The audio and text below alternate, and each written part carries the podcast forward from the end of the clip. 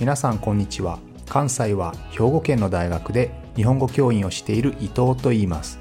このプログラムでは日本語を学習中の皆さんに毎週1つか2つニュースを選んでその中に出てくる言葉や日本の文化社会歴史に関わることをお話しします。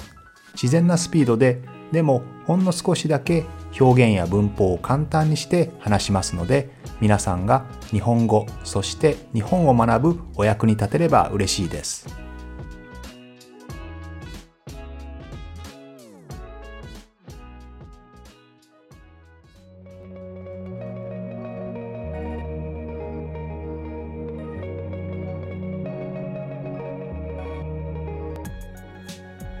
今週は佐渡の金山がニュースになってますね。金山というともちろん金が取れる場所のことを言いますけれども、えー、皆さん佐渡って聞いてどこか分かりますか？日本の北の方ですけれど新潟県の一部ですね。この佐渡の金山を世界文化遺産に日本政府が推薦するというそういう方針を明らかにしたんですね。この佐渡の金山は韓国が朝鮮半島出身の労働者がその金山で無理やり強制的に働かされた場所だと主張していて、まあ、そのことも考えて慎重に考えようという考えが政府の中にあったんですけれどもやはりこの時期にしっかりと佐渡の金山を世界文化遺産に推薦しようということで今週その方向を決めた。そういうことでニュースになっているんですね。さて、まあ、せっかくなのでえこのプログラムでは佐渡の金山銀山のお話を少ししたいと思いますね。この佐渡というのはですね昔は日本の中の一つの小さな国でした。佐渡の国ですね。そして明治時代になってその国というものは佐渡県という県になりました。その後1876年に新潟県の一部に合併されたんですね、まあ、新潟県の中に入ったということです。でこの佐渡という場所はですね平安時代から非常に金が出る場所ということで金の島として有名だったんですね。本格的に金山の歴史が始まった、え、たくさんの金を実際に掘ることになったのは江戸時代ですね。えー、山師と呼ばれるですねどこに金があるかどこに銀があるか、えー、そういったことを予想する人たちのこと山師というんですけれどその山師がですね、えー、金銀の鉱脈金や銀が埋まっている場所ですねその場所を発見したというふうに言われています。その後ですね徳川家康江戸幕府を作った人ですけれどもこの徳川幕府はその佐渡の場所を直轄地つまり自分が直接支配する場所としてそこを指定してですねその後、えー、その鉱脈をどんどん掘っていったわけですね。その後まさにゴールドラッシュですね。江戸幕府の財政を支えていった場所です。年間に400トンぐらいの金がですねそこで掘られたわけですけれどもまあ江戸時代の中頃から徐々に徐々に金の量は減ってきてしまったんですけれどもその後明治以降ですね今度はヨーロッパから技術者を雇ってですね、えこの鉱山に送り込んだんですね、え特に日本はその当時金本位制つまりお金を金と変えることができるからお金の価値が保証されるというそういうシステムのことを金本位制と言いますけれどもこの金本位制に基づく近代の貨幣制度お金の制度ですねそこに移行したいというふうに考えていましたので金は大変大事だったんですよね。ですのでヨーロッパから人々を雇ってですねこの金本位制を作ろうとしていたわけですけれどもこの西洋の技術者をたくさん雇ってですね最終的には江戸時代の一番たくさん金が出た頃と同じぐらいまでですね金の産出量を元に戻すことができました。その後昭和が終わるまで1989年までですね平成元年ですけれど平成1年ですねそこまでずっと金を出し続けたということですね。日本有数の金山でした。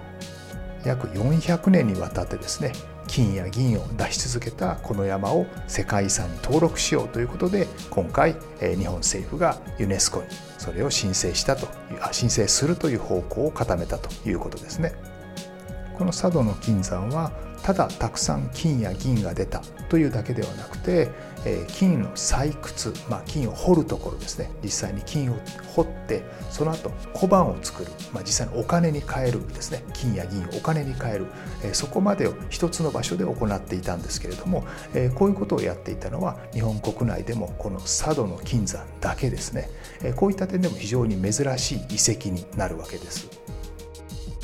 こんな風に金や銀を採掘する掘るところからそれをお金に変えるところまでを一つの場所で行っていた佐渡の金山銀山ですけれども、えこの場所は他にも大変面白い特徴がありまして、えまずですね金山や銀山というのは先ほども少し言いましたけど山師ですね、まあ、山というのは、まあ、その金や銀がある山のことですけれどもその山をですね探し当てる人のことを山師というふうに言うんですね。そしてこの山師というのは大変大事なわけですこの山師が山を発見して金を発見し銀を発見しその中でどんな人を働かせて誰にどんな仕事をさせるかこういったことを全て決めるんですけれども、まあ、ある種のこの山師が全てをコントロールする場所なんですよね。で先ほども言いましたけれどもこの佐渡の金山というのはですね江戸幕府の大事な大事な財源お金が出るところ金が出るところですけれどもですのでとても大事な場所でした。ですので山師もとても大事なんですね。この人がしっかりとお金を作ってくれないと金を掘ってくれないと江戸幕府は困りますからその意味でも山師というのは大きな力を持っていたんですね。え、ある種の違い法権つまり江戸幕府の江戸の政治法律が及ばない場所届かない場所になっていたんですね。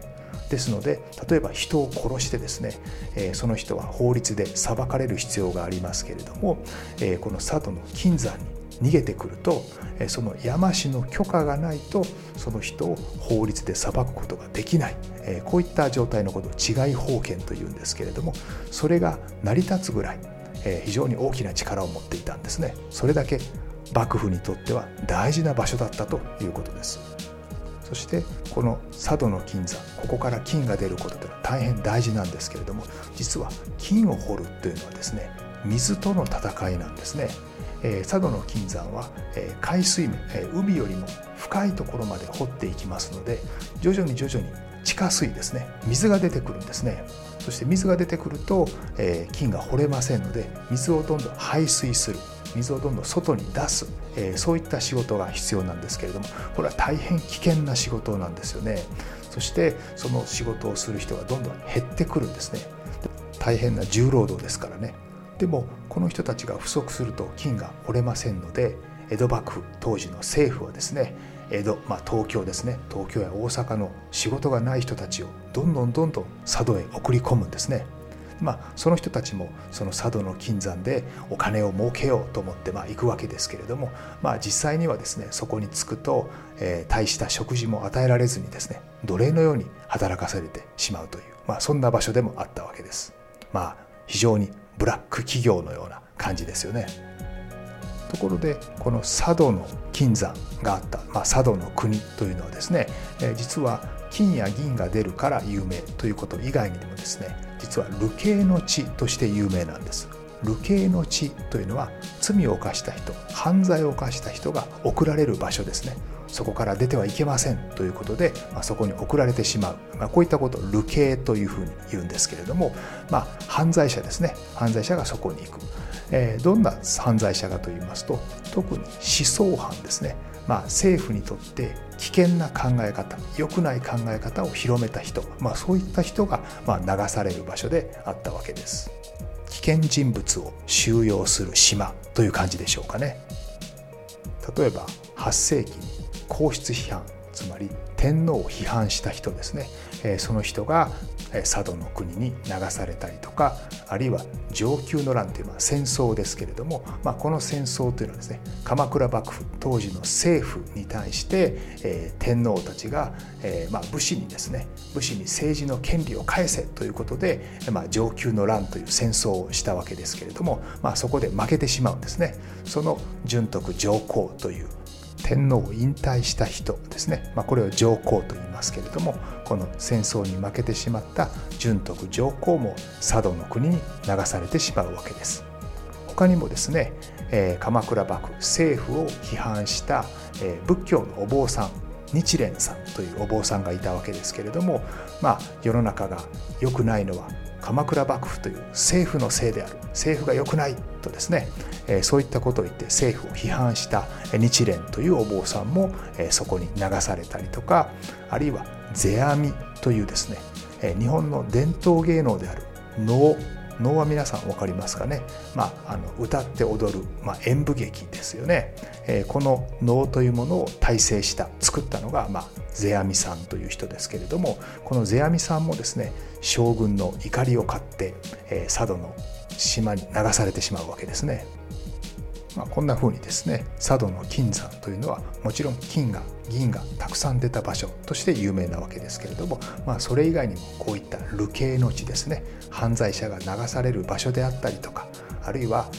山師と呼ばれる人がある種の治外法権のように非常にこう力を持っていた場所という意味でもあの非常に歴史的な場所なわけですね。日本は他にも有名な金山たくさんあります。河舞鉱山と呼ばれる北海道の金山ですね。あるいは太陽金山という金山もあります。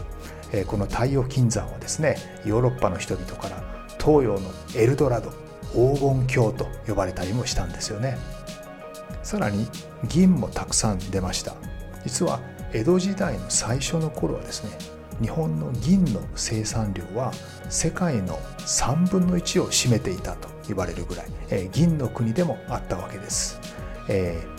ー、生野の銀山とか石見銀山とか、えー、聞いたことありますかね、えー、こういった銀山が大変有名ですね。でその当時はですね日本から中国へこういった銀や金他にも銅などもどんどん輸出していったわけですけれども、まあ、代わりに中国からですね、えー、生糸とか絹あるいは陶磁器ですねチャイナなどをま輸入していたわけです。でこの結果ですねたくさんの銀が中国に流れていくことになりますので、えー、中国は銀本位制つまり銀でいろんなものを買う銀が、えー、コインの代わりになるというそういうふうになったんですよね。先ほど紹介した石見銀山とか生野の銀山というのはまあ西日本にありますので中国そして西日本はですね銀が中心の世界銀本位制の世界です。で一方で江戸の方東京の方あるいは佐渡の金山がありますので日本の東日本の方はですね金本位制なんですねですので金が中心の東日本と銀が中心の西日本そして中国というそんな感じになっていたわけですね。